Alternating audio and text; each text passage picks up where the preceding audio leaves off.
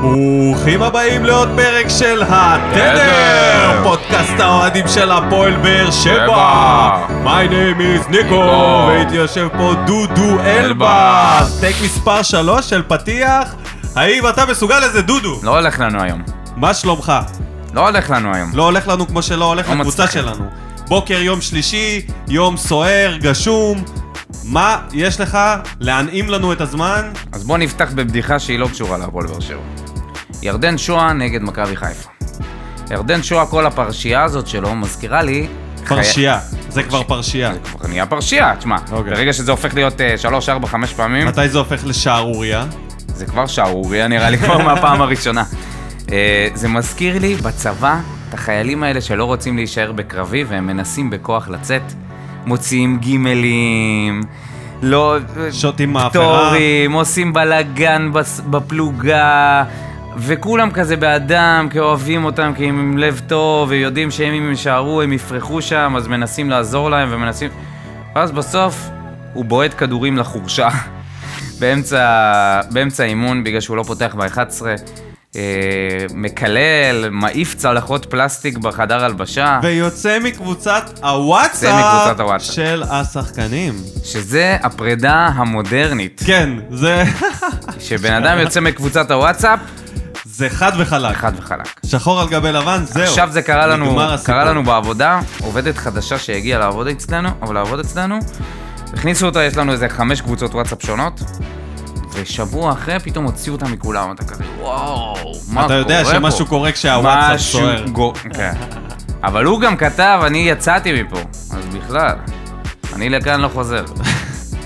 קיצור, אני רק אני אגיד את זה בפן רציני, שאני אומר שקצת מתייחסים אליו בכפפות של משי. כולם אומרים, כן, הוא ילד טוב, גם אור יוזן, שאימן אותו בעבר, אומר, כן, צריך לתת לו את הזמן, זה- הוא, הוא לא עושה דברים בכוונה, וזה, אבל בחייאת רבאק, מה, זה כבר לא מקצועי, הסיפור הזה. לא. זה לא צה"ל. זה, אתה משחק במכבי חיפה, אתה צריך להודות על זה, לעומת... קיצור, זה הכל, יאללה, תמשיך. אורן גולן, המנהל המקצועי של הפועל חדרה, אותו אחד שהביא את המכשף. אז אה, הוא אמר לפני המשחק נגד הפועל תל אביב, תקשיב טוב, נפתח את שערי הגיהנום להפועל תל אביב ולקלינגר. what the fuck, אורן גולן, איזה שערים של איזה גיהנום, ולמי אתה תפתח אותם, ובאיזה אנלוגיה, מה הכוונה פה? שאנחנו יסביר. נקרא להפועל תל אביב את התחת במשחק. אז uh, זה הוביל לניצחון של הפועל תל אביב, 1-0, שבסופו קלינגר אמר, קראנו אותם! האמת שמגיע להם. וואלה, מגיע להם. אבל הבדיחה- יהירות זה לבוא ולהגיד שטות כזאת של נפתח את שערי הגיהנום. מי משחק אצלך בהתקפה? רונלדו? אז uh, שערי הגיהנום נפתחו דווקא לא בחדרה, הם נפתחו למנחם קורצקי, שבבוקר, היום, ביום שלישי, החליט להודיע שהוא מתפטר. כל כך לא מפתיע שהוא זה שמתפטר, צחקנו על זה לפני כמה פעמים, שהוא זה שלוחץ על הכפתור המפלט, והנה הוא עושה את זה שוב. הוא אמר, אני בטוח שהדרכים שלנו עוד יצטלבו, ואני אוהב את כולם. האם בטח, הוא- שבוע הבא הוא כבר חותם בדיוק, האם הוא כמאמן רומז של לזה הפועל רעננה. שזה התפטרות פיקטיבית, לעורר טיפה את השחקנים? מצד שני... כמות הפעמים שהוא כבר התפטר וחזר, אנחנו כבר לא יודעים לספור ערוץ. הספורט אבל לא חסך בזמן וישר אה, הוציא הודעה שניסו אביטן כבר מועמד. כאילו ניסו אביטן מועמד לכל מועדון עכשיו. איפה שלא מאמן לא עוזב, ניסו אביטן הוא המועמד הטבעי. זה לא. מדהים איך ההייפ של המאמנים פה מחזיק אותם כמה חודשים. אז מימר היה בזמנו המאמן הזה. הנה, מימר גם מועמד לחדרה. בסדר, ויבר, אבל אז הוא היה מועמד לכל המועדונים. זה כאילו, מי כן, שמתפטר, דגו, שהוא התפטר, שהוא פוטר מקריית שמונה, הוא היה מועמד לכל המועדונים. גם מכפר סבא, כן. לגמרי, ואז זה כזה קטע עם מאמנים טריים בשוק. יש לנו עוד בדיחה ששכחנו, לי מאתמול. של אה, מוטי שואה, אבא של ירדן שואה, שהתראיין ב-103 FM, המשך ישיר לבדיחה שלך. או מלפני. 102 FM, לא זוכר, 103 FM. אה, עם אה, הכותרת ה... עם הכותרת של... אה, קיצור, אצל ברקוביץ' ואופירה, ובוואנה היה רשום, שפך אור על, הפרש, על הפרשה, ומצוטט שם, אין לי מושג מה קרה, עוד לא דיברתי עם הילד. שפך אור. שפך הנה אור, האור, שכן. זה האור. טוב, נעבור לענייננו. כן, לענייננו. אז uh, תודה רבה לכל מי שעוזר לנו ומשתתף בפרויקט הזה שנקרא הפאקינג תדר. תודה רבה לאנונימוס, תודה רבה לכם, למאזינים, לאוהדים שכותבים לנו, מגיבים, מאזינים, מתקבקים, כואבים את הכאבים ונהנים מכל מה שאפשר ליהנות בעונה הפכפכה הזאת. אז uh, פתיח ומתחילים. מכבי חיפה מקום שני, הפועל באר שבע מקום שלישי, נראה מה יהיה בסוף הערב הזה ומה יהיה הפער ביניהם.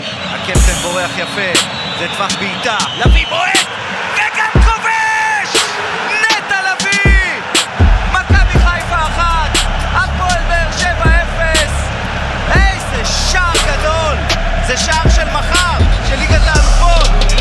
עכשיו, שרי משמאל צריך לקבל את הכדור, הכדור מגיע אליו, הוא בועט, וזה מה שהוא עושה! 2-0 מכבי חיפה, מתפרצת מושלמת! הנה הרגע שכל באר שבע חיכתה לו. הוא כבר בן 35, אבל הוא יהיה תמיד ילד נצחי עבורנו. מאור מליקסון חוזר למגרשים אחרי כמעט שבעה חודשים בלי כדורגל.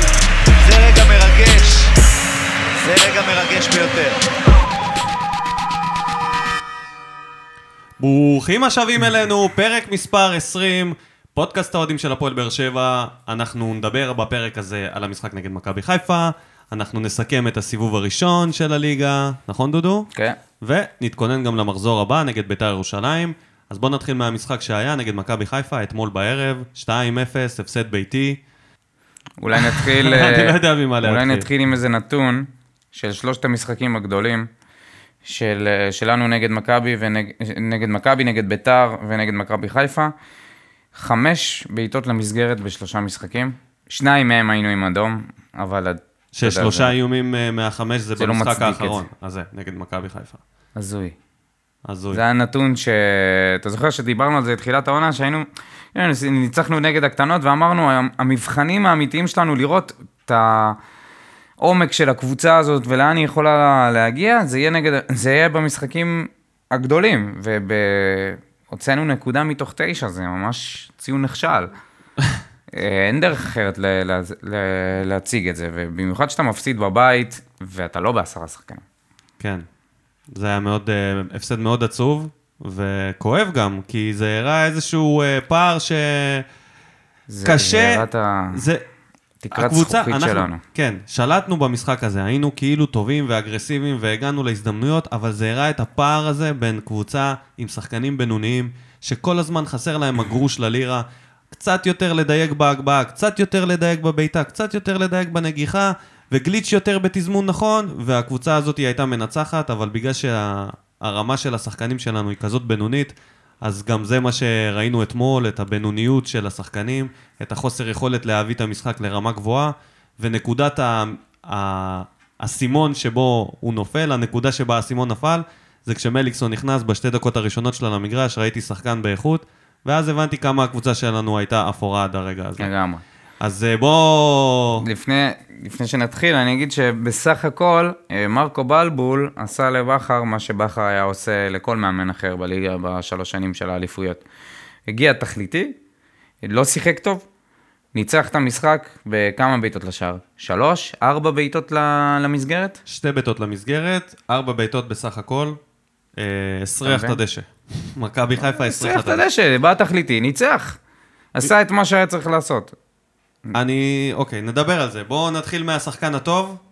אה, אתה רוצה להתחיל? הטוב שלי זה... זה עצוב, אבל זה מאור מליקסון, שנכנס דקה, איזה דקה? 65, ו... ופשוט היה, נראה כאילו הוא לא הלך לאן, לשום מקום, הוא לא היה פה חצי שנה, בן אדם לא שיחק, לא התאמן, היה עם רגל נפוחה, שבועות בבתי חולים, כריש דם וזה, הגיע, שיחק כאילו, אה, בפנן. כאילו לא שיחק שבוע שעבר, כאילו היה לו רק מתיחה. וזה אומר שני דברים, ז- ז- שאלה, זאת שאלה שאנחנו צריכים לשאול, שמה זה אומר עליו, על השחקן המיוחד הזה, על האיש המדהים הזה שנכנס ופשוט הפריח את המשחק. נדבר עליו בנפרד אחר כך. ומה זה אומר עלינו? מה זה אומר על הקבוצה שלנו עם שחקן שלא שיחק חצי שנה? טוב ככל שיהיה. כשנכנס, הראה את מה שהיינו צריכים לעשות כל הזמן. שחסר לנו מישהו שמכניס כדורים, חסר לנו מישהו שעושה דריבל ולא מאבד אותו ו- ומשתלט. הדאבל פאס. דאבל פאסים עם המגנים, פתאום שון גולדברג הופך להיות רוברטו קרלוס כזה לידו. סתם, אבל אתה יודע, הוא, הוא פתאום מפרה את המגנים ואתה אומר, יאללה, הם אף פעם לא מקבלים את הכדורים האלה. עכשיו, זה... זה לא, הוא לא, לא היו לו שם איזה שהם רגעי קסם גאונים, היו פשוט, הוא היה כמו שהוא, בדרך כלל. וזה הראה לחלוטין כמה אנחנו אפורים. מה הטוב שלך? מיגל ויטור, אה, הוא היה במשחק הזה הנוגח הטוב בקבוצה, הרימו כמה כדורים מהקרנות וכמה בעיטות חופשיות שהגיעו אליו, התרגילים הצליחו, הוריד את הכדור, לא היה מי שיסיים את זה, דקה 91, היה לו שם נגיחה מכל הלב, הגיע מאחורה, יותר טוב מזה אי אפשר לבקש, הלך החוצה, יכל לסיים עם שער כבוד, אבל בכללי, מעבר להתקפה והנגיחות, גם הגנתית הוא היה מעולה, חילץ כדורים, סיכל התקפות, חיסל את רוקאביצה, מכבי חיפה לא היו כל כך במשחק, אה, גם זה מצטרף ביחד ללחץ הגבוה של כל הקבוצה, וגם הוא, שכשהוא עושה לחץ גבוה, אז אתה יודע שאי אפשר לפתח משחק מסירות, לפחות לא עם החלוץ של הקבוצה. כך היה. קודם כל הוא לא חטף אדום, זה כבר... אה, כן, ידענו שהוא איתנו במשחק הזה, ידענו שהוא uh, עם הסמל הנכון, נתן משחק uh, טוב. Uh, זה לא הספיק, כי לא הוא היה אשם במה ש... כל הדברים האחרים שהתרחשו, אבל זה השחקן הטוב שלי. נעבור לרע. כן. חיבור, החיבור בין הקישור להתקפה. הגבהות לאגף של בן ביטון, בכל התקפה שראיתי, היו שם איזה 4-5 התקפות שנתנו, כאילו הכדור היה אצל אה, גולדברג, העביר לספורי, וספורי או ז'וסואה מגביהים לאגף השני, לבן ביטון. זה פשוט לא עבד. כן. וזה הרגיש כאילו אה, אנחנו משחקים עם וואקמה ומבודדים אותו, עושים לו insulation, insulation? insulation. insulation. עושים לו בידוד מול שחקנים. אינסולין, אחי. ופשוט... אינסולין. ובן ביטון, לא, לא שאני חלילה מזלזל בו, הוא לא, זה פשוט לא תפקיד שלו לבוא ולהשתלט על כדור לבד שהוא באגף, נאור סבג לא באמת אה, עזר לו שם. ואיבדנו איזה, לא יודע, לפחות איזה ארבע כדורים במחצית הראשונה. התקפה אחת מתוך 35 מהאגף של בן ביטון הגיעה ל... ליעדה, נגיד את זה ככה. התקפה אחת. קשה. מהצד השני זה היה 7 מ-44. אחוזים. שחמש של מליקסון.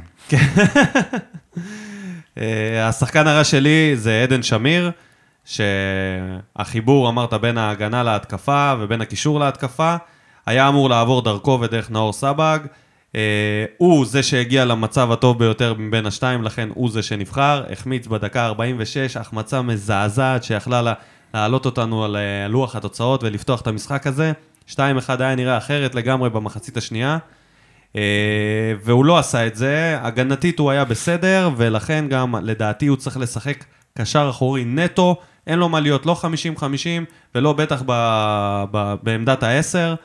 השחקן הזה כרגע מאוד מוגבל התקפית, אבל uh, הבעיה היחידה שלו הגנת, uh, מבחינת הקישור האחורי זה היכולת שלו לפתח את המשחק מאחורה, וזאת הסיבה למה ז'וסווה בעצם משחק uh, בעמדה הזאת בהתקפה.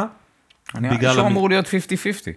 אז כ-50-50 הוא לא מספיק טוב להפועל באר שבע בעיניי, הוא לא עושה את ה-50 ההתקפי מספיק טוב, אין לו תועלת שם. בתחילת העונה אני הייתי יורד עליו על זה, ואחר כך אה, אתה זוכר שהוא השתפר וירד יותר אחורה, ובאמת יותר עיצב את עצמו במשחק. עכשיו שוב אני רואה אותו מקדימה, בשני משחקים האחרונים, זה לא עובד, זה לא טוב, אה, וזה בעיקר הסיבה למה הוא היה רע. מה המכוער? ההתעסקות של ג'וסווה עם השופט. לא נגעתי בך על תיגבי? גם, אבל כל פעם, זה, אתה יודע, אירוע נקודתי מכוער ומטופש, שאתה יודע, זה רן שרייבר היה נותן לו אדום על זה. תשמע, זה מצדיק סתירה. בשכונה אתה מקבל על דבר כזה סתירה. מה זה היה דבר... אם אתה, אם מישהו עושה לך דבר כזה ככה מנער את ה... כזה לא מכובד, כזה לא מכבד. מנקה את החולצה אחרי שנגעת לו ביד, תשמע, זה עילה לסתירה. אבל בלי קשר לזה, כל משחק בערך הוא מקבל צהוב. ועל דיבורים, ועל עצבים, ועל להרים ידיים על שחקנים, ודחיפות וכאלה, ו... ואני לא רואה את הצד החיובי שהוא מביא מספיק. זאת אומרת, אני לא... זה לא שאנחנו זוכים לשחקן נשמה מחויב, לא, שמצליח... לא, לא, אתה לא יכול להגיד את זה, ראית איך הוא רץ להוציא את החוץ, כשהוא רץ להביא את הכדור. בסדר, הוא עוד לא הביא לנו נקודות, נקרא לזה ככה, אוקיי? הביא לנו את הבישול הזה לבן סער, זה בערך הדבר היחידי שהוא תרם אה, משמעותית לקבוצה. אז uh, זה לא ג'ון אוגו שהיה עושה את הדברים האלה, אבל אתה אומר, בסדר, נו, הוא נותן, uh, נותן את כל כולו בהגנה, ואין מה לעשות, לפעמים יש לו קטעים שהוא חמום מוח. אני חושב שז'וסווה צריך לה- להוכיח את עצמו קודם כל כזר שהוא מוביל בקבוצה, כי כרגע המקום שלו ממש לא מובטח לשנה הבאה. אני חושב שגם uh, חלק מהאשמה הזאת של בכר, שהוא מציב אותו שם, כי באמת היכולת שלו לא באה לידי ביטוי. אם הוא ינהל את המשחק מיותר קדימה, אנחנו יודעים כמה הוא יכול לתרום עם המסירות עומק. בעיטות בינתיים מרחוק. ראינו אותו גם באגפים, גם מתחת אוקיי, לחלוץ. נדבר על בכר וההצבות האלה בהמשך. המכוער שלי זה ההתחזות של ספורי, דקה לפני סוף המחצית, מאבד את הכדור באזור ה-30-40 מטר מהשער של חיפה. מכבי חיפה יוצאת למתפרצת, בזק, עם אה, יובל אשכנזי, שחקן המפתח שלי, שבישל את השער לשרון צ'רי. שחקן לא התבלבל המפתח שאני. בחרתי. כן, אז, אז המפתחות שלנו פתחו את הדלתות לשער השני של uh, חיפה, ורמזי ספורי היה השם uh, הבלעדי במקרה הזה, גם העיבוד וגם ההתחזות הפתטית הזאת, ובן אדם במימדים שלו, אף אחד לא יקנה את זה, רמזי, אף, ש- אף שופט לא, לא קונה נפילה של כזה מפלט, מפלץ לעומת... Uh, מי הפיל אותו שם? נטע לביא? מי הפיל אותו? איזה מטר שישים. ובמבה, אחי. ספורי זה... לא יודע. להתחזות. גם לדעת להתחזות צריך. והוא לא יודע לעשות את זה. הוא נפל שם כמו בלרינה, הג'מוס הזה. איך הוא ילמד? איך הוא ילמד? ממליקסון. אבל בליקסון היה פצוע. שיעורים פרטיים בהתחזויות ברחבה, או, או בהתחזויות בכלל. בחייאת רבאק, אתה כזה גדול, אתה בנזיר, איך באים ומפילים אותך שאתה עם הגב לשחקן? במקום לנצל את הכוח כזאת שלו. תיאטרלית, אלוהים. כן, וואי, זה היה... חלש מאוד. הסתכלתי על זה, אמרתי, וואי. זה- מזל שהוא לא שרק על זה, אתה יודע משהו? מזל שהוא לא שרק על זה, זה טוב שהם לא שורקים את השריקות המטופשות האלה. באמת. כן? אה, איך בכר לדעתך... תתחיל אתה. אוקיי, אז אה, קודם כל, הצבת ספורי באגף, טעות שחוזרת על עצמה. אני לא יכול לראות את זה יותר, הקהל לא יכול לראות את זה יותר. מסכים. מי עדיין חושב שרמזי ספורי הוא שחקן כנף שמאל? מי לעזאזל חוץ מברק בכר? למה הוא עדיין שם? הגנתית, הוא לא עושה את הוא ההגנה רוצה של שהוא מרין. ייכנס משמאל לימין אני יודע בלבד. מה הוא רוצה, הוא רוצה דברים שהשחקן הזה לא ברמה הזאת. הקטע שהוא מצליח לעשות את זה, אבל מעט פעמים אבל הוא עושה את זה משחק. פעם אחת במשחק, ואני אגיד לך משהו, דודו, שכבר אמרתי לך את זה, רמזי ספורי את הבעיטה הזאת תיתן מכל עמדה אחרת במגרש. הוא לא צריך להיות אגף שמאל בשביל לבעוט פעם אחת לשער, למסגרת, סבבה? אני חושב שהוא יכול לעשות את זה גם מעמדת השוער, אם הוא יעמוד שם. אז בוא נשים אותו איפה שהוא יכול להיות טוב, כי באגף הוא בינוני ביותר. היכולת שלו לעבור אחד על אחד היא טובה דווקא לשטחים יותר צפופים במרכז מאשר באגף, שצריך שם יותר מהירות, יותר תנועה, להיות יותר אקטיבי הגנתית. אה, לא עשה את זה מספיק טוב. אה, בעצם, אז הפתרון שלי, מעבר לבעיה שאני מתלונן עליה, זה אה, קלטינס, להכניס את קלטינס במקום רמזי ספורי, לעבות את הקישור, להעיף את ג'וסווה מהעמדה הזאת, לשים אותו ב- בעמדה של, אה, בעמדה של רמזי ספורי, ולא לדרוש ממנו את ההגנה הזאת, ולנסות לייצר יותר התקפה מהאזור הזה דרך ג'וסווה, כי ספורי לא נותן מספיק. ואתה חושב שהוא יצליח לשחק טוב בכנף? הוא לא יצטרך לעשות את ההגנה שמרין וספורי צריכים לעשות, כי יהיה לך קישור מעובה. אחד הקשרים יכול לסגור, וזה מה שעושים, הקשר ה-50-50 היותר שמאלי יסגור שמאלה, ואז ג'וסווה יהיה יותר חופשי. זה מה שהיה תמיד עם מליקסון, זה מה שתמיד היה עם וואקמה. אני חושב שזה יכול להיות גם עם uh, ז'וסואה, וזה היה הפתרון שלי למשחק. ויש לי עוד uh, טענה אחת לברק בכר, זה התבניות התקפה הבנאליות האלה, הכדורים מצד לצד, כדורים ארוכים. אני לא מבין מה התוכנית, מה בעצם, מה הלו"ז? מה הלו"ז של ברק בכר בהתקפה. אה, יש הרבה- מההגנה לקישור זה עובד טוב, מהקישור הלאה, אין תבניות, אין תבניות, והחילוף של ממן מיותר לחלוטין. גנבתי לך? גנבת לי, אמרת את כל הדברים שרציתי להגיד, פלוס החילוף של ממן. אה, אני אגיד שגם קאבה לא היה כל כך מדויק, אמנם לפי מה שאתה אומר הוא נתן... אה, לא, הוא היה בסדר, הארנבת היה בסדר. הארנבת חזרה... ראית את הבעיטה שלו? ראיתי את הבעיטה שלו, לא הפתיע אותי, ואפילו שמחתי שזה הלך החוצה, כי אם זה היה הולך למקום אחר, זה לא היה מרואן, ולא היינו אוהבים אותו, אז אה, היידה מרואן. החילוף היחידי שעבד לבכר זה היה של מליקסון, כן. ואפשר כבר נראה לי לעבור לדבר עליו, כי, כי אני חושב ש... שראינו ב... את תקרת הזכוכית של הפועל באר שבע במשחק הזה. אמרנו נחכה למבחן שלא נחטוף בו אדום ב... בדקה מוקדמת, אז חטפנו גול בדקה מוקדמת. כן, זה תמיד... אבל uh, שיחקנו עם 11 שחקנים עד סיום המשחק, ו... והנה ראינו אחד מתוך תשע. בינתיים. אז בואו נברך אותו אה, לחזרתו למגרשים. מאור מליקסון חזר לדשא, בן 35, אחרי פציעה נוראית, שבדרך כמעט אה, איבד את רגלו, ככה הוא טוען.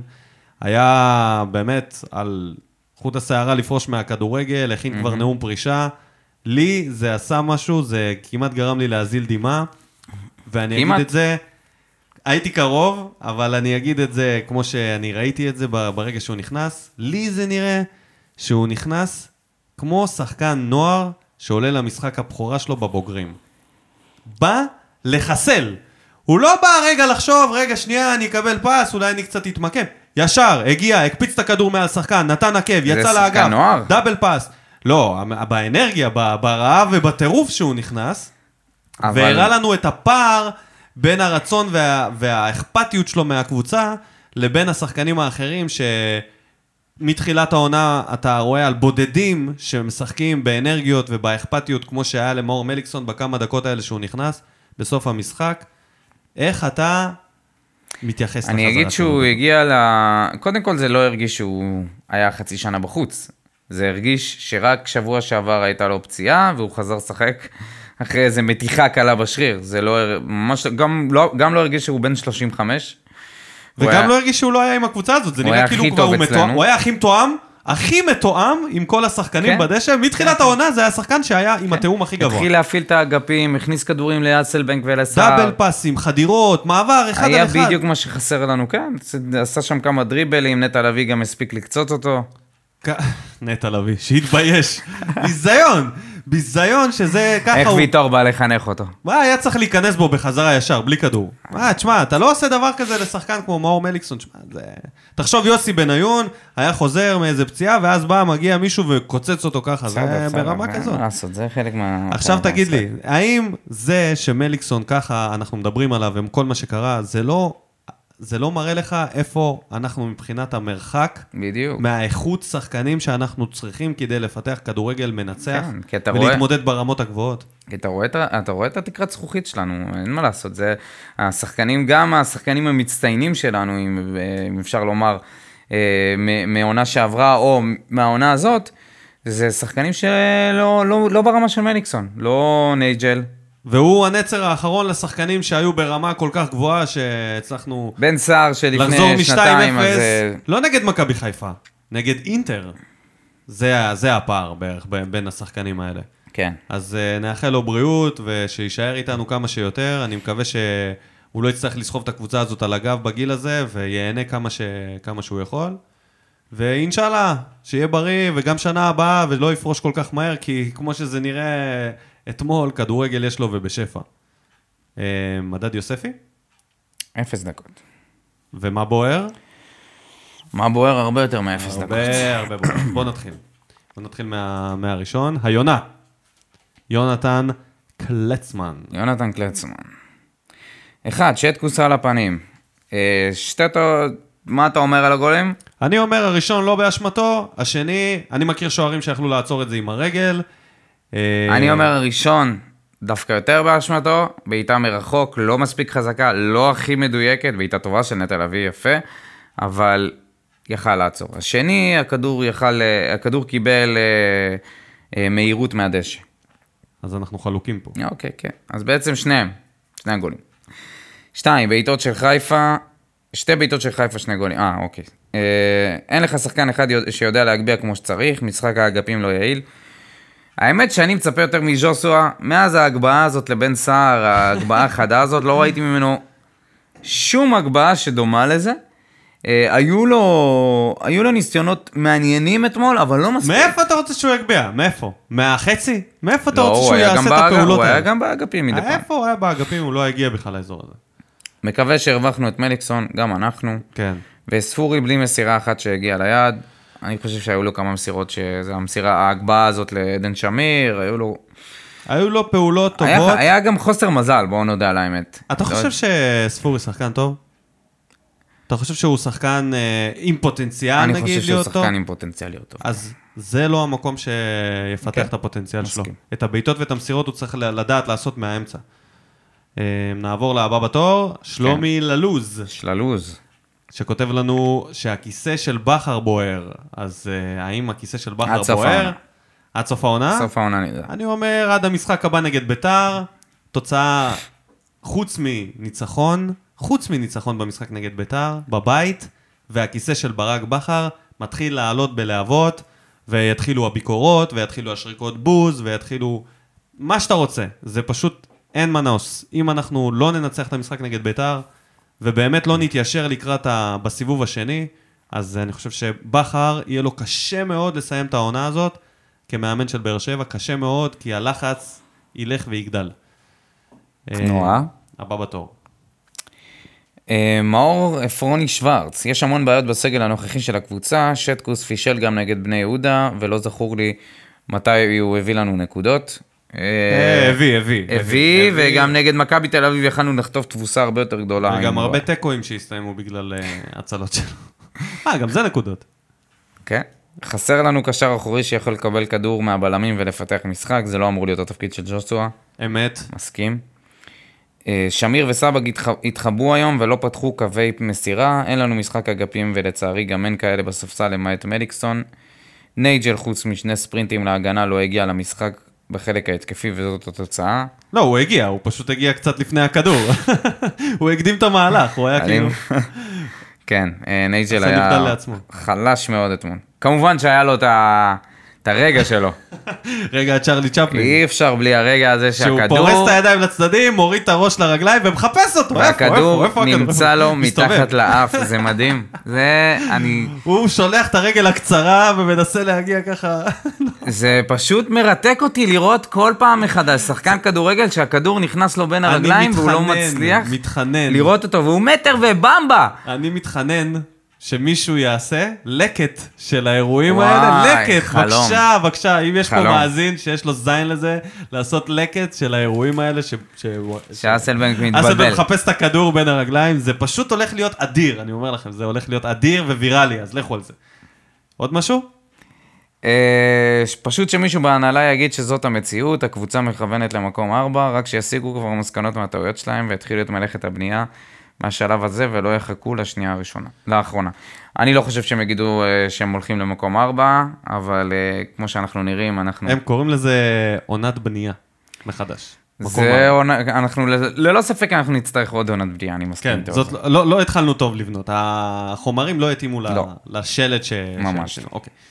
אה, אורל הבר, שכותב לנו, שוער פח! וגם במשחק טוב שלנו, אנחנו לא מסוגלים לתת גול. כן, אה, אני לא יודע אם השוער פח. אה, יש לו עוד תגובה לאורל הבר. כן, אז uh, לגבי זה לא נראה לי שהשוער כזה פח, אורל, בוא לא נגזים, אחי, אבל זה שאנחנו לא יכולים לתת גול זה נקודה שהיא חשובה מאוד. כן. Uh, הוא מו- מוסיף וכותב שבכר כל הזמן אומר, השחקנים נתנו הכל, אולי זה באמת המקסימום של הקבוצה הזאת, ואנחנו סתם מצפים ליותר מדי, ושאנחנו קבוצה בינונית ולא יותר מזה.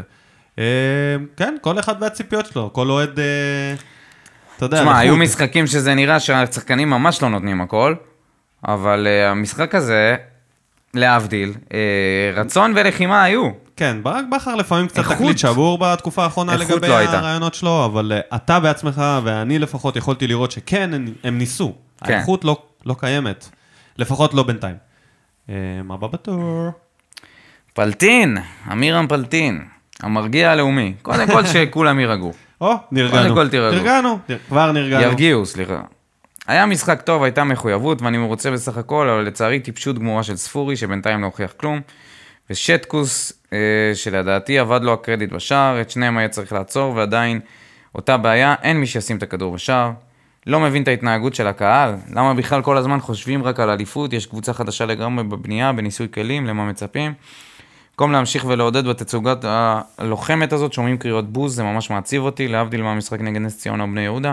פה הם נלחמים, יאללה דש מגר... לכולם מגרמניה, ויהיה בסדר חבר'ה, באר שבע לא תרד. פרוסט, שזה לחיים בגרמנית. כן. מה, נכנסת לשוק? איכלי בידיך, אמירם פלטין. תודה על התגובה. לפני שנזמין פה איזה קראקן וגן. מה זה קרקנבגן? אמבולנס. אוקיי, אתה זורק עכשיו את כל המילים שאתה יודע בגרמנית, אוקיי. שני. אה, אמ, בוא, בוא נתייחס עכשיו ברצינות למה שהוא אמר, חוץ מזה שהוא עכשיו בגרמניה. אמרנו, קבוצה כן, בבנייה. קבוצה לא, לא בבנייה, בטוח שזה קבוצה בבנייה, אבל זה... הקבלן הנכון. כן, בדיוק, בדיוק. צריך לבדוק אם לא הקבלן... משתמשים בחומרי הבנייה הנכונים כנראה. כן, רצו לבנות אה, צימר, בנו אה, בניין. לא עם יותר מדי לא, לא, קומות. זה קבוצה בבנייה, קבוצה בבנייה שזה לא נראה, זה, זה התחיל טוב, העונה התחילה יחסית טוב נסכם, יותר, נסכם והיא את ה- נסכם את מסתיימת... הסיבוב. נכון, הסיג- הסיבוב מסתיים בצורה קטסטרופלית. בשלושה מתוך, אה, שלושה אה, משחקים אחרונים הפסדנו מתוך ארבעה, לא, זוכר- לא, לדעתי לא היה את זה בקדנציה של ברק בכר בקבוצה. אה, נכון, האוהדים חושבים על אליפות בגלל שהכילו אותנו בזה, אין מה לעשות, רימו אותנו. אתה יודע מי רימה אותנו? מי רימה אותנו? רימו אותנו באליפויות הקודמות. נתנו לנו קבוצה של פעם במילניום.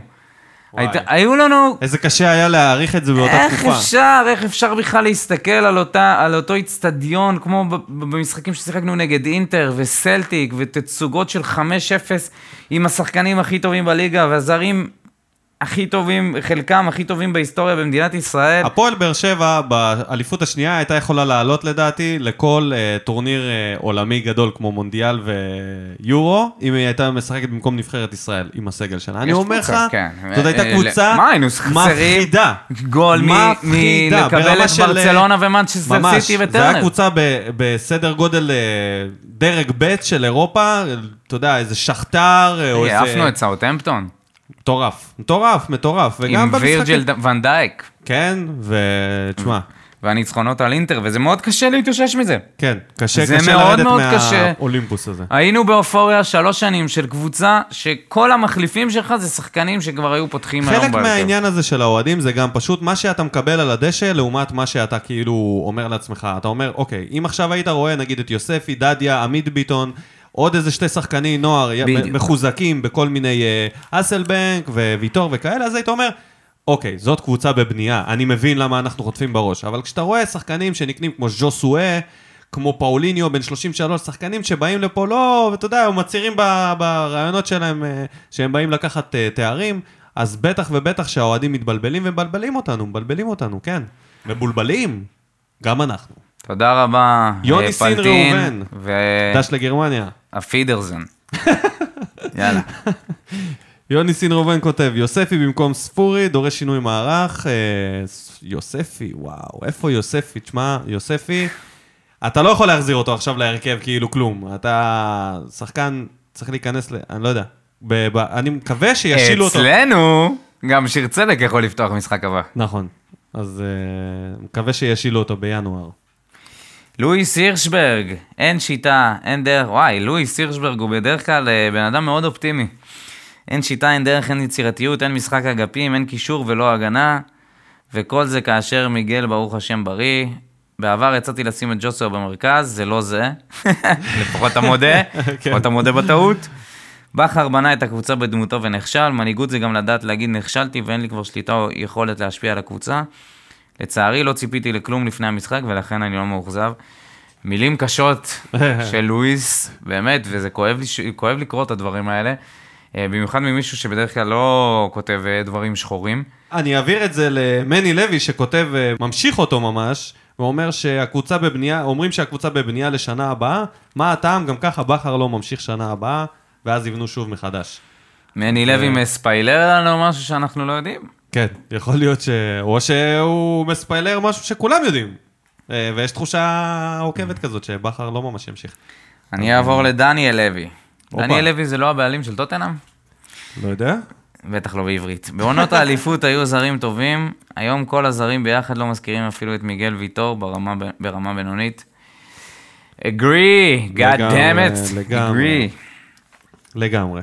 אז uh, מדניאל לוי למוטי הורוביץ. הו- הורוביץ? או הורוביץ. הורוביץ. התחתית בוערת, פלייאוף תחתון זה הרמה. אה, לא נראה לי. לא. לא נראה לי שאתם פלייאוף תחתון זאת. לא, לא, לא, לא, אנחנו, לאט לאט אנחנו הופכים להיות יותר שחורים בתגובות. אוקיי, אני אעבור לחברנו אה, אופיר. איינהורן. אופיר איינהורן. כבר כל כך הרבה זמן לא ראינו את הקבוצה משחקת כל כך אנמי, שהיינו צריכים שתי דקות של מליקסון בשביל להבין ולהיזכר מה זה כדורגל. אמת, וואו, איזה הבדל ברמה. אמת. לא ברור למה כבר באמצע המחצית הראשונה בכר לא לקח את כל השחקנים וצעק להם לתוך המוח חלאס הגבהות. הוא צעק להם יאללה הגבהות. עדיף כבר שרק יבעטו מהחצי מאשר כל ההגבהות האלה שלא יוצא מהן כלום. או, זה מחבר את זה לזה שז'ושוע יכול לאיים מהחצי ולנצל את העמדה שלו. וואי, לגמרי, זה היה כל כך מיותר, כל ההגבהות האלה, גם הקרנות לא הגיעו לשום דבר. והמים שלנו על המשחק הקודם עם ה-Unlimited Power מהקרנות, זה היה יכל לתפוס באותו, גם במשחק נגד מכבי חיפה. חוץ בקרנות אחת או שתיים, לוקחים קרן קרן. אחת של מיגל ויטור שנגח שם...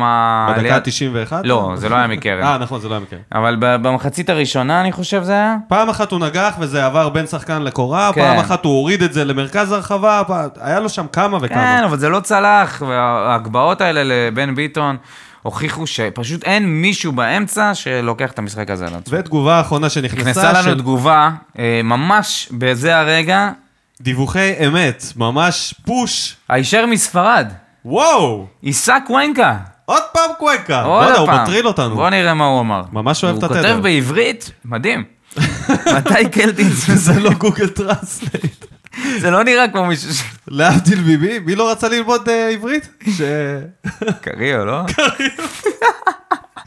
קוונקה למד עברית ומגיב במה בוער כמו פסיכופת, שבוע אחרי שבוע כן. לא מוותר. ועדיין יש לו את הקבוצה של באר שבע. קוונקה, אתה אבל- פלופ! אתה פלופ, רק שתדע. רגע, בוא נראה מה הוא אומר. מתי קלטינס. מסיים עם התואר השני? תחזיר את הכסף. הוא רוצה שקלטינס יחזיר את הכסף בינתיים. הוא רוצה שקלטינס ירוויח את הכסף במקום אחר? מתי קלטינס מסיים עם התואר השני ומתחיל להחזיר קצת מהתג מחיר שלו? זה לא התגובה משבוע שם. יש מצב. מתי ז'וז'ו ישחק. מתחת לחלוץ forever? פור פבור, פור פבור, הוא אוקיי? כתב פור פבור? כתב פור פבור. שאלה מצוינת, אולי במשחק הבא. מתי חוזרים מנעל העולם לשלישיית שסק שלא מפסיקה לרוץ באמצע? אנחנו רוצים קבוצה נכה. רוצים קבוצה נכה? זה קצת אה, לא מתחבר. קבוצה ששוברת רגליים בלי שום כישרון, רק לרוץ, אנחנו משחקים בליגה הישראלית, ורוב העונה נגד כפר סבא ונס ציונה וקאש, לא נגד הפרמייר ליג, רוצים ביטחון עצמי מירידה, היינו אלופים לפני שנתיים, ובכן שבת שלום לכם. היי, אה, סאק, אתה. מטריל, אתה מטריל אותנו. זה העניין, יש לנו קבוצה שרצה ולוחמת, ראינו את זה, המשחק הזה, אבל זה לא היה מספיק, זה לא היה קרוב להיות מספיק. הנעל העולם, מתי הוא למד להגיד הנעל העולם? Google Translate. תודה לך, עיסק. The shoe of the world. אז אה, בעצם סגרנו סיבוב. אה, העונת 19-20, סיבוב ראשון תם ונשלם. מאזן הקבוצה עומד על 7 ניצחונות, 2 תוצאות תיקו, 4 הפסדים, מקום שלישי בטבלה, 23 נקודות, 10 הפרש ממכבי תל אביב שנמצאת במקום הראשון. דודו, איך אתה מסכם את הסיבוב הזה? אתה יודע מה? בוא לא נעשה את זה ככה. בוא נעשה top שלוש שחקנים הטובים, הרעים, ו- והלאה והלאה. יאללה, אני אתחיל עם השלישייה הטובה. חבר'ה, צריך לזכור, זה לא רק המשחק האחרון, כן, כי... אנחנו מסכמים סיבוב. המשחק הזה, אף אחד כמעט לא היה טוב, אוקיי? אז במקום השלישי, עדן שמיר. שהפגין אה, ביטחון במרכז השדה, וכשבאמת שיחקו אה, שסק ביחד, זה היה נראה טוב. והוא גם כבש גם שערים במוקדמות של ליגה, ליגה אירופית, גם שער אחד בליגה. נראה יציב, ואני חושב שכל השינויים במרכז השדה עשו לו עוול, ובגלל זה הוא קצת יצא, מ... אה, קצת יצא מאיזון. מקום השני, ובמקום השני, נאור סבג, הופה. מבחינתי הפתעת העונה. אה, שוב, גם הוא, ירידה קצת ביכולת למשחקים האחרונים. הוא גם לא שיחק בחלק מהם, הוציא, בכר הוציא אותו מול הכוח בדקה 20 במשחק אימון. אה, אני חושב שהוא אחד היחידים שמראים מחויבות לאורך כל הסיבוב, וחוץ מהמשחק נגד נס ציונה, שבאמת הוא היה על הפנים, הוא... והמשחק אתמול כמובן. ומי השחקן הטוב שלך במקום הראשון? אחרי הרבה התלבטויות, מאור מליקס, סתם, אה, בן ביטון. בן ביטון, שבמשחקים שבהם ניצחנו, הוא היה מאוד דומיננטי, ורוב ההתקפות עברו דרכו, אה, גם מבחינה הגנתית, גם אתמול היה לו את הרדיפה הזאת אחרי רוקאביצה. ובדיוק מוותר. דיברנו על זה שהוא, לא, שהוא אחד, שחקן כזה שלא מוותר, שהוא לא רואה בעיניים, בזה, והוא פשוט רץ אחריו איזה 50 מטר, רוקאביצה שחקן מאוד מהיר, הצליח לפתוח את הפער, ובשנייה האחרונה הוא סגר והרחיק כדור בגליץ' לקרן. זה הוא מבחינתי שח- השחקן הסיבוב שלי. במקום השלישי אצלי, מיגל ויטור. דבר ראשון, הוא בריא. זה לא מובן מאליו. כבר 13 משחקים, פלוס משחקים באירופה, נראה לי זה הרצף, זה מתקרב להיות הרצף הכי, הכי ארוך של מיגל ויטור מבחינת הכשירות שלו. אה, מעבר לזה, רואים עליו את האיכות. נכון, המהירות כבר קצת ירדה בגלל הפציעות. יש לו הרבה רגעים שבהם הוא פחות דומיננטי הגנתית, להבדיל מתקופות אה, שהוא היה קצת יותר אה, טרי ורענן, אבל עדיין בלם כזה זה top level ליגה ישראלית. אני שמח ומאושר שיש לנו אותו, שהימרו עליו העונה ובינתיים הוא מחזיק מעמד. הוא לא אשם, אה, אף אחד פה לא בעצם אשם בלעדי, לכן אה, אני חושב שהוא היה במקום השלישי אצלי לפחות. אז אה, רק שיישאר בריא. אמן. במקום השני אצלי נאור סבג, גם, שפתח את העונה בטירוף עם גול נגד לאצ'י, ונכנס להרכב בליגה במקרה, אחרי שלא הלך לנו, והוציאו, אם אני לא טועה, אם זה היה ספורי או ממן, מישהו שיחק שם, ואז הלכו על שלישיית השסק, ונאור סבג התגלה לשחקן 50-50 נהדר, שחקן שיודע לעשות פעולות נכונות, לא מרבה להמר בפעולות... אה, אה, מסוכנות ושטותיות, הולך די על בטוח, גם יודע לאיים על השער, עדיין רואים עליו שהוא טיפה לביישן, רואים עליו שהוא עדיין לא כל כך חש את זה שהוא יכול לבוא ולקחת על עצמו יותר. הוא הגיע בסיטואציה חושב- קצת מורכבת. כן, והוא בעיניי מאוד הציג, אה, אתה יודע, יכולת טובה, ובאמת אה, אני חושב שהוא היה, אה, מגיע לו את המקום השני. ובמקום הראשון, אותו שחקן, בן ביטון, שיש לנו זיכרון קצר, ושכחנו ששנה שעברה הוא נפצע והחליף אותו דור אלו, שהיה אמור להיות כביכול, כשקנו את דור אלו, הוא היה אמור להמשיך את בן ביטון. שהיה אמור לצאת לחו"ל. כן, בן ביטון לא יצא לחו"ל, דור אלו. דור אלו איבד את זה לחלוטין, הוא פתאום נהיה, הוא הפך להיות מגן מזעזע, ובן ביטון, שנה שעברה שנפצע, ואנשים כבר לא ידעו מה, מה יהיה איתו ומה... חזר, הפך להיות למגן הימני הטוב בליגה, בתקופות אפלות ושחורות של, שלנו, הוא שיחק כ playmaker מהאגף הימני, המון התקפות עוברות דרכו. חבל שאין לו שחקן כנף שהוא יכול אה, לעבוד איתו יותר טוב, אה, אבל הוא בהחלט היה מצטיין של הסיבוב הזה. אני אתחיל את המאכזבים. במקום השלישי, ניב זריאן. שחקן שפתח את הסיבוב הזה ב...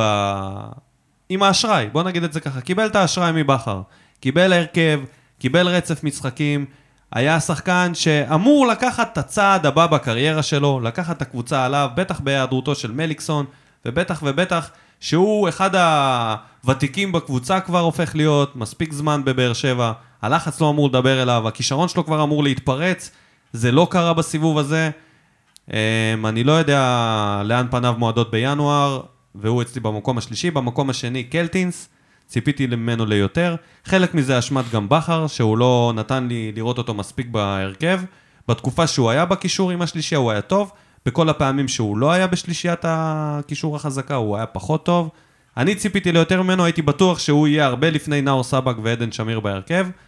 התבדיתי עד כה, אז uh, הוא במקום השני, והמאכזב הראשי של הסיבוב הזה זה חנן ממן, שהגיע פשוט עם פאסון של כדורגלן שפרש, בלי כושר משחק, בלי רצון, בלי רעב, בלי יכולת, לא תורם למשחק, לא, אין לו רגעי קסם, אין לו איזה גול שאתה אומר וואו, כלום ושום דבר, עוד שחקן לגמרי איקס בסידור עבודה. גדול. תשמע, זה מדהים שאני שלך? כתבתי, אה, חלק מהם שונים, ואני שומע ואני, ואני אומר, וואי, אותו הייתי צריך, כן, קלטינס, נכון, וואי, זריאן לגמרי, איך לא הכנסתי את זריאן? אז את אוקיי. מי כן הכנסת? זה מה שעצוב פה בכל הסיפור הזה. יותר מדי שהיו כל כך הרבה אופציות. ובטובים אנחנו חפפנו בשניים, בן ביטון וס... בבקשה, הנה לך. מקום שלישי, חנן ממן. או, אה, הוא במקום השלישי בגלל שכבר, אתה יודע, אני כבר פחות ציפיתי ממנו ל... זהו, זה כבר היה... כאילו, אחרי העונה שעברה, אני לא חשבתי שאנחנו נמשיך איתו, ו... וזה פשוט יכולת אה, מאוד ירודה. אה, במקום השני, בן סער, אוי, שכחתי ממנו. אתה מבין? מלך עכשיו, השערים של ליגה. הוא המלך השערים, זה הזוי. אבל אנחנו לא, שם, לא שמתי אותו בגלל גולים שהוא כן עשה, אלא בגלל הדברים שהוא לא עשה. ובחלק מהמשחקים שבהם הפסדנו, ו... או לא, לא הבאנו נקודות הביתה, הוא היה צריך להיות זה ש... ש... ששם את החותמת ושם אותנו על המפה וש... ושם את השערים איפה שמביאים הוא היה אותה. אתמול בכל ההגבהות? לבוא, אבל פעם אחת לנגוח, פעם אחת להיות בעמדה. ב- לא, דווקא באזורים. אתמול הייתי עוד קצת מרוצה מכמה, כמה, אה, כמה... אבל זה לא החלוץ שאתה אומר, אה, לא, לא, ממש לא. זה לא מה שבן סער לא. צריך לספק. הסטטיסטיקה... וגם בפן המנהיגותי. היא פה, בוא. היא קצת משקרת, כי הרבה מהגולים זה אה, פנדלים, דחיקות. חוץ מ... יש לו איזה שני, שני גולים שזה באמת, אתה יודע, יש לו שלושה, הגבהה. שלושה שערים בתחיקה, ברי, שלושה ריבאונדים העונה לדעתי. כן, אבל יש לו שני גולים, הגול, ההגבהה של סבא. ג'וסואה לנגיחה, ויש לו עוד איזשהו, עוד איזשהו שער, כל השאר זה פנדלים, וכל מיני דחיקות מריבאונדים וכאלה, ומקרוב. ואותי, אני, אני מצפה ממנו לה- להרבה יותר מזה, וגם אני מאמין שכל האוהדים של הקבוצה. מקום ראשון, בחרתי את רמזי ספורי. אתה מבין למה זה היה לא, קשה? בחרתי אותו במאכזב, אז... אה, אתה מבין למה זה היה קשה? אה, אוקיי. אה, כאילו, הרכש המאכזב. הרכש שם, אוקיי. מה אתה עושה פה ספוילר? מקום ראשון זה רמזי ספורי, שדנו עליו לפני, אה, לפני, לפני שהוא הגיע, כשהוא הגיע, כשהוא חתם בבאר שבע, אז גם ניר צדוק אמר שרמזי ספורי מגיע בגלל הדברים שהוא עוד לא עשה. הוא כאילו לא, לא לוקח את עצמו, לא, הכישרון שלו עוד לא בא לידי ביטוי, היה במכבי נתניה, היה בהפועל תל אביב. וגם אצלנו הוא ממשיך באותה מגמה בינונית ומתעסק בשטויות במקום לקחת את הקריירה שלו קדימה, במקום אה, לבוא ולנסות לעבור שחקנים, הוא נופל, הוא מתעסק עם שופטים, הוא לא יודע אם יש לו בכלל שערים העונה בליגה. בקיצור, זה מעביר אה, אותי בדיוק לרכש המאכזב של העונה, בעיניי זה רמזי ספורי. מה שאמרת, אני אוסיף לזה גם את זה שבעצם הוא היה אמור להיות הכישרון בהתקפה. כאילו הוא הגיע כשחקן שהיה טוב מדי להפועל תל אביב, זה מה שאני הבנתי בזמנו, ואמור להיות ברמה של הפועל באר שבע. חלק מהאשמה הזאת היא על ברק בכר, שוב, שיש לו הרבה אשמה העונה, באיך שהשחקנים. אה, נראים רע, גם עם קלטינס, ודאי, ודאי, ודאי. וגם עם ממן, שבכלל לא היה צריך גם עם בן. סער שאין לו מחליף. כן, אז uh, רמזי ספורי מכל השחקנים שנרכשו, אפילו יותר מגל לוי, שבכלל לא זוכה לדקות, ואתה... אם לקחת את זה ולהגיד, אוקיי, שחקן נרכש, ואז הוא לא מראה שום דבר בשביל שאפילו פעם אחת הוא ייכנס לאיזה רצף של 2-3 משחקים. הגיע כמגן שמאלי לאחד המשחקים. אז, אה, אז רמזי ספורי התעלה עליו והפך להיות הרכש היותר גרוע, חוץ מהרכש האולטימטיבי הגרוע ביותר, והבמה שלך, אדון דודו. אה, הייתי מעדיף שאיסק קוונקה אה, יציג. אותו. בספרדית, אה, אנחנו כמובן מדברים על הבלורית, שכחנו שהוא כבר היה פה. קריו! חוסה אנחל קריו, שעקבו אחריו כל כך הרבה זמן. אל יניב. אליה, כפרה עליך, לא מתאים. והוא הגיע, לכל uh, כוכב שלנו יש נפילה בהחתמה. ודים מנזון שעבר איזה ניתוח לשינוי פנים, זה מה שהוא היה, הוא פשוט לא עשה כלום פה, חוץ מ... אה, לגעת עם השיער ואיזה... ההשוואה בין ודים מנזון uh, וקריו בקריירה זה פשוט היה מטורפת. מטורף, אתה זוכר? הפרש של ארבעה שערים, או חמישה שערים בכל הקריירה. כן, כן, הם די דומים, זה לא היה, לא איזה משהו... אה, בקיצור, הוא הרכש המאכזב שלי. נעבור לאירוע המכוער של הסיבוב. בבקשה, בבקשה, תיקח את זה אתה. אה, האירוע המכוער זה לחלוטין עבורי זה ההפסד לבני. יהודה בטרנר. גלובו. בספרדית זה בלורית. אל גלובו. אל גלובו. או לגלובו. אולי לואיס הירשברג. יוכל להסביר לנו איך אומרים את זה נכון. בקיצור, אה, אירוע מכוער של הסיבוב, הפסד לבני יהודה וטרנר, הגענו לא מחויבים, הצגנו כדורגל פשוט מזוויע לאורך כל המשחק בטרנר, והפסדנו לראשונה בטרנר לקבוצה שהרבה יותר חלשה מאיתנו, אה, לעומת הפסדים מול מכבי חיפה ומכבי תל אביב. לא יודע אם זה היה לראשונה. אוקיי, כן, אולי לנו- כבר זה, אולי זה זה כבר לא היה לראשונה, להפסיד בטרנר זה במודה. אבל אה, להפסיד ככה, מול הקהל, אחרי הפסד לנס ציונה, אחרי פגרה, בושה וחרפה. ו- ולא היו חסרים. אירועים לצערנו הרב לבחור, ואתה תביא את האירוע שלך? האדום של מיגל ויטור במשחק בבלומפילד, שהיה כתוב על הצהוב השני הזה, מכור. לא, לא יודע, מאותו רגע, אני חייב להגיד את זה, שמאותו משחק, לא, לא, מאותו לא, משחק, משהו באהבה שלי למיגל ויטור השתבש, אני לא יודע, לא יודע, חייב, איך אתה חייב לא להכניס, אה, מילים שהם לא... עד שהוא לא יישב ויסביר את מה שעבר לו בראש מול וידאו ויוכיח לי שזה היה... בת... אני לא יכול, אני לא יודע. אז זה היה, זה היה too much בשביל בן אדם שעוקב אחרי מיגל ויטור מספיק זמן כדי לדעת שזה לא אופייני לאבד את הראש ולעשות ישראל כהן ב-30 דקות בבלומפילד. מה נסגר איתך, בן אדם? מה, מה, באת להרוס? ממש זה היה אירוע שחיכינו למשחק הזה כל כך הרבה, היינו בתקופה הכי טובה שלנו, היינו אחרי ארבעה ניצחונות ברצף מול מכבי תל אביב בבלומפילד, לבוא ולשים להם גושפנקה בפנים שאנחנו פה בעניינים, והוא בא ואחרי אה, ארבע תיקולים שהיו שווים כל אחד צהוב, או שלושה תיקולים שבאמת, באחד מהם יכל אה, לשלוח אה, את השחקן ההוא לקומה, אני אפילו לא זוכר במי הוא התנגש שם. דולב... אה, בד... אה, לא דולב, איך קוראים? יונתן כהן נראה לי. לא, יונ- חוזז. מתן חוזז? בקיצור. חיסל שם מישהו, ודרך אחר כך על עוד מישהו, התחנן לאדום, זה היה אירוע מאוד מכוער. אז. מזה לברק בכר, איך אתה מסכם את הסיבוב הראשון בעונה הראשונה של ברק בכר, שהוא תחת זכוכית מגדלת? העונה הראשונה שאין לו את החסינות מאליפויות, בגלל שהעונה שעברה היא ירדה כבר, ובטח מול הקהל, הקהל כבר אה, מאוד אה, גועש ורועש כשמדובר בברק בכר, הוא מנסה לייצב את השורות, אבל לא מצליח. סיום סיבוב גרוע מאוד, הוא התחיל יחסית טוב. הסיום סיבוב שלו, שלושה מתוך ארבעה משחקים אחרונים הפסדנו, על הפנים. ציון? ציון ארבע. וואו.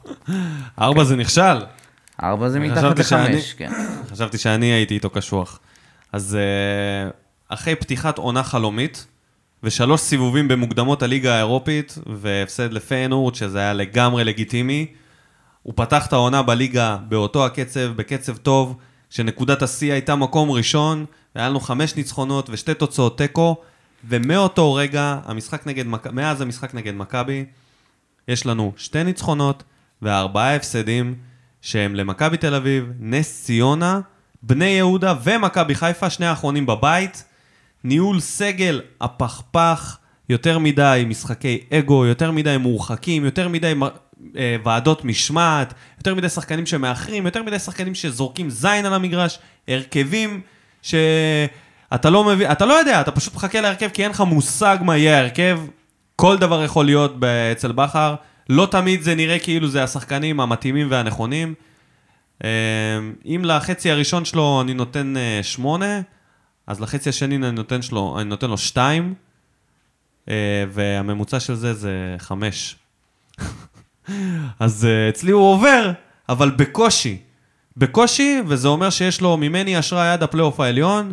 בסיבוב השני יש לו עכשיו 13 משחקים להציג כדורגל יותר טוב, ועם פאוליניו ומליקסון, אין לו תירוצים. אם עד הפלייאוף העליון אנחנו נמשיך להתרסק כמו שאנחנו מתרסקים בחלק השני של הסיבוב הראשון, לדעתי השינוי יגיע לפני תום העונה.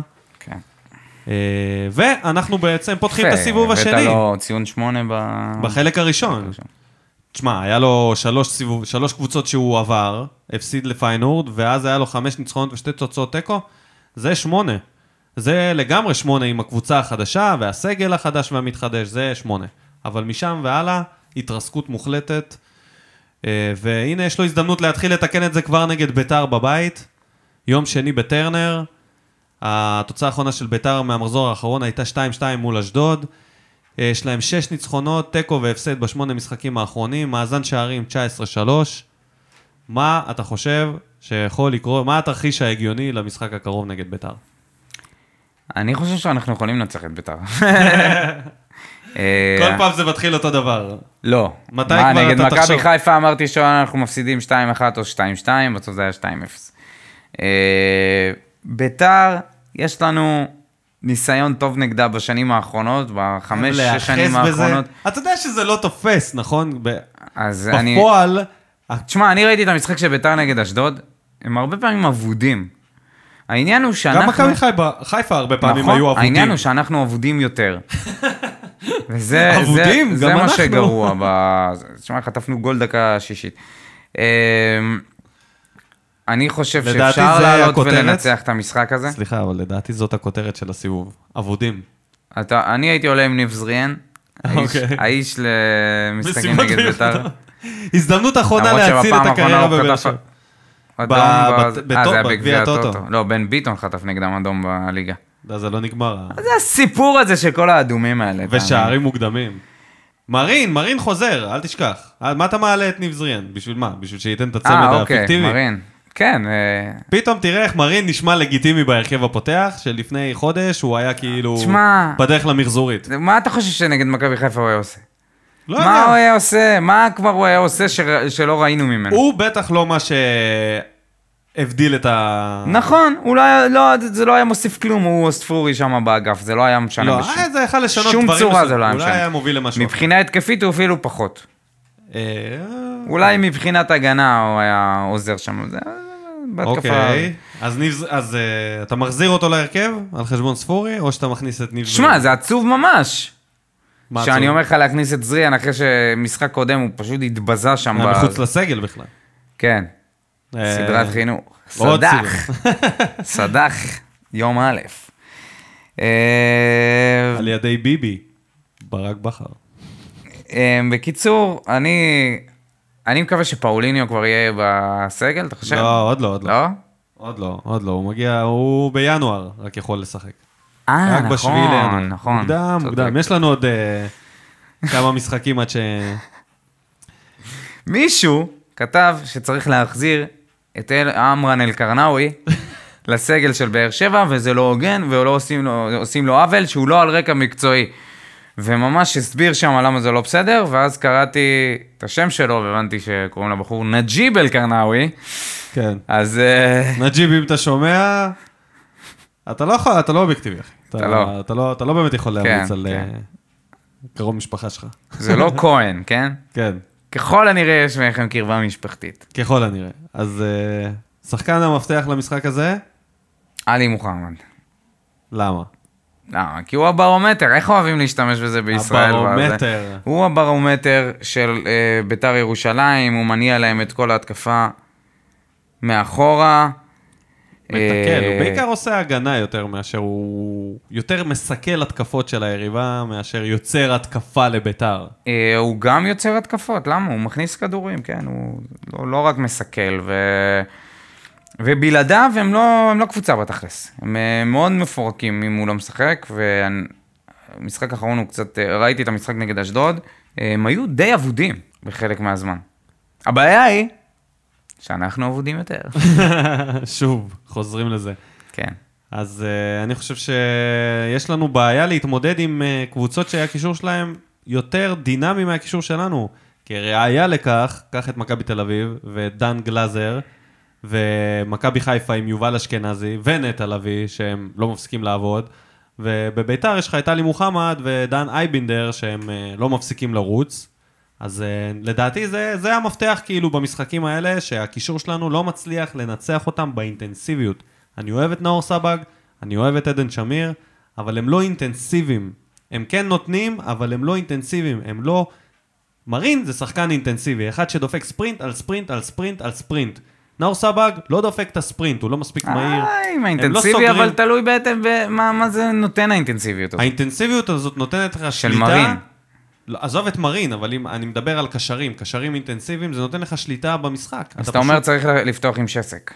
חד משמעי. לדעתי, זה מתחיל מזה שגדי קינדה הוא שחקן המפתח בעיניי, שחקן שיש לו, הרב חובל נקרא לו ככה. יש לו חמישה שערים, שתי בישולים ומקום ראשון במסירות מפתח. השחקן הזה לקח את המפתחות אחרי הפציעה של אוחנה, ונכנס לתפקיד ה playmaker ומנהל את המשחק ההתקפה של אה, בית"ר ירושלים, לפעמים זה מהאגף, לפעמים זה מתחת לחלוץ. אני חושב שזה המפתח, ואליו צריך להצמיד איזשהו קשר, שקבוע יסתובב איתו וישים לב איפה הוא הולך. בוא נגיד ככה, ליבי גרסיה פחות מטריד אותי מגדי קינדה בשלב הזה של העונה. אני חושב ליבי גרסיה מול, באגף שמאל.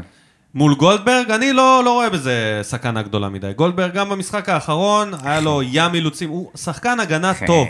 הוא שחקן כן, אבל הוא הגנה טוב. כבד, ליבי גרסיה, שחקן בסדר, הוא כבד, ויש... אה, זה משחק הגנה. יצטרכו עזרה יצטרכו, מהקישור, כן, כן. יצטרכו עזרה מהקישור, ו... למרות שקלטינס, אתה יודע, אתה- יהיה טוב אם ברק בכר ישכיל, ובאמת יעלה עם שלישייה אבל שכוללת... קלטינס, אה, אתה יודע, זה... הוא לא שיחק במשחק אה, הקודם, נראה לי. נגד לא ביתר? פתח. לדעתי לא. הוא לא פתח, בטוח. אה, אולי הוא שיחק בד... בדקות סיום, וזה כזה, אתה יודע, זה, זה קשה פתאום אה, להיכנס ככה לעניינים. יכול להיות שיהיה לו איזשהו לחץ מנטלי. אני יכול להגיד לך דבר כזה, אנחנו פותחים עכשיו סיבוב חדש, ואני רוצה להציע לכולנו לבוא ולעשות קלוזר לסיבוב הזה, וכשאני אומר כולנו, אני מתכוון גם לקהל, גם לאלונה, גם לברק בכר, גם לשחקנים, ולהתחיל סיבוב חדש, נקי, מאפס, אה, לא בלי. ציפיות, רגע, שנייה, בלי ציפיות לאליפות, זהו, הציפיות נגמרו. האליפות, הסיפור הזה של אליפות לא צריך להיות בכלל בראש מעיינינו, בגלל ברור. שאנחנו נראים לא טוב. אז עכשיו, כשהלחץ הזה יורד, ואנחנו יכולים לשחק אה, כדורגל אה, אטרקטיבי, כדורגל טוב, אני חושב שאפשר שכולנו ניקח צעד אחורה, וניתן לזה, ניתן לפתוח דף חדש, ול, ולנסות לסיים כמה שיותר גבוה עד לפלייאוף. אני חושב שזה קצת בלתי אפשרי, אלא אם כן זה כולל אה, מהפכה בסגל, שוב, בינואר. ואחרת, אתה לא יכול לפתוח דף חדש עם אותם השחקנים. אתה לא יכול לפתוח דף חדש כשכבר יש נקודות ב- בטבלה. אתה לא יכול אתה יכול לפתוח דף חדש, גם כשיש נקודות בטבלה, וגם עם אותם למה שכבר שחקנים. נעשה.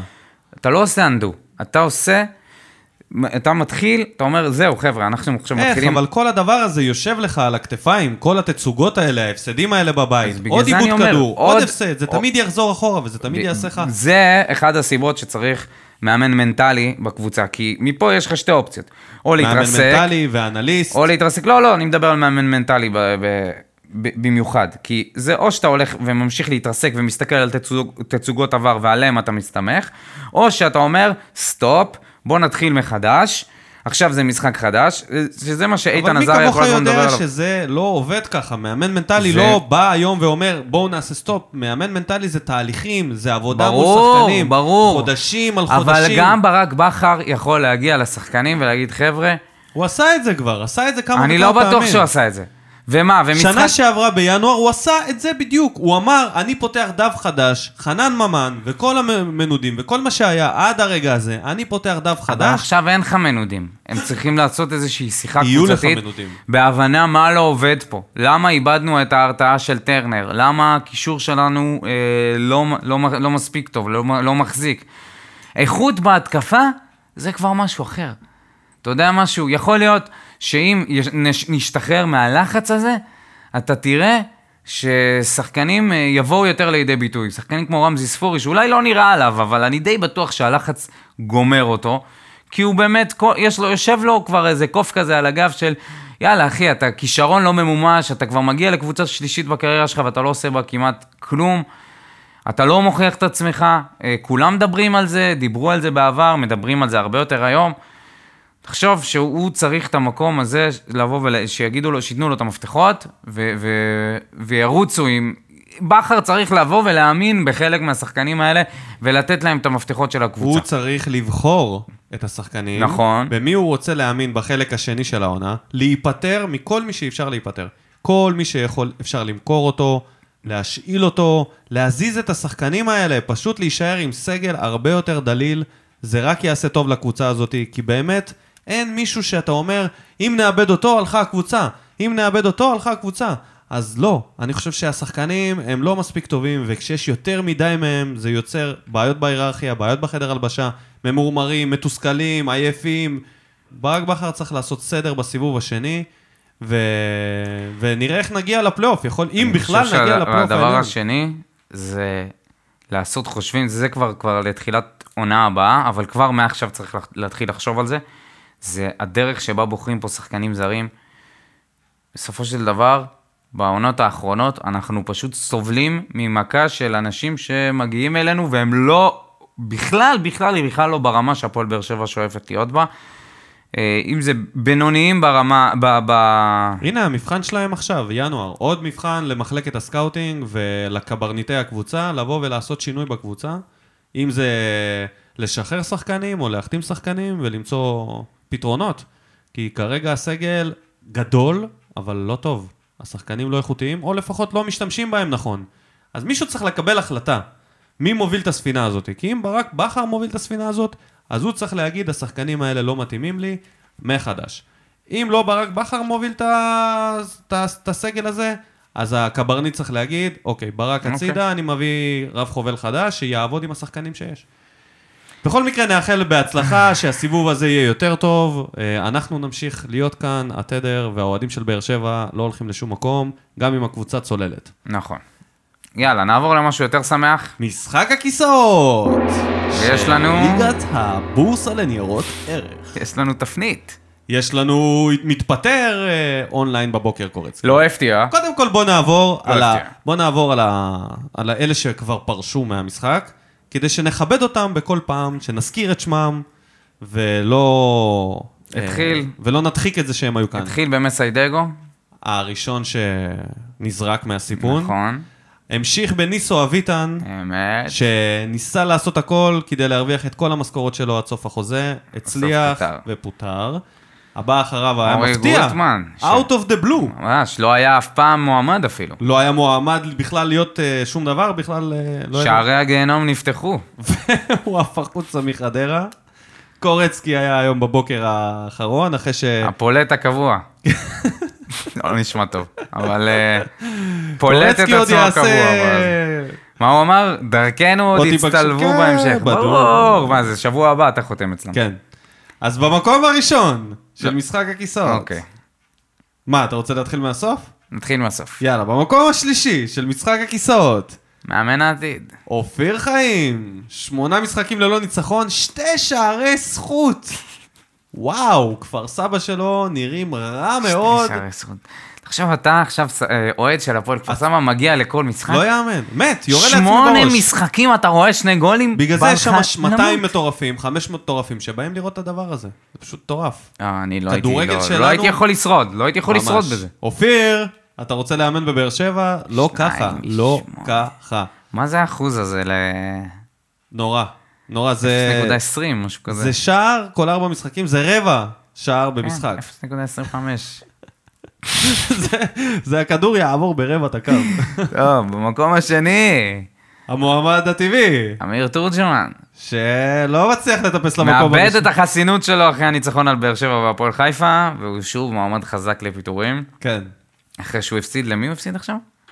אני בודק לך את זה בינתיים, תרד עליו. הפסיד ל... או שהוא עשה תיקו עם רעננה או משהו כזה? נס ציונה הפסידו 1-0 לקובי רפואה, אה, שהוציא את הראש מה... ויצא לרגע קאט ממשחק הכיסאות. קנה לעצמו שבוע של חסד. כן. אז אמיר תורג'מן במקום השני. ובמקום הראשון, הפתעה, לראשונה. הפתעה, לראשונה במקום הראשון. והוא הולך ככל הנראה לקבל את המכתב. להיות הבא אחרי קורצקי, רון קלר, שהשם שלו מתאים להיות יותר... סופר אה, חירש עיוור. אה, תקשיב, הקטע עם רון קלר, למה הוא נמצא פה בכלל? כי הוא אמר, אני חושב שמגיעה לי הקבוצה, אני חושב שאני מתאים, ואז הוא הפסיד שלושה משחקים ברצף. כאילו כל המבחנים שלו, אתה חושב, אתה מגיע לראיון עבודה, אה, ופשוט לא עובר את המבחנים של העבודה. fake news. בקיצור, אה, fake news.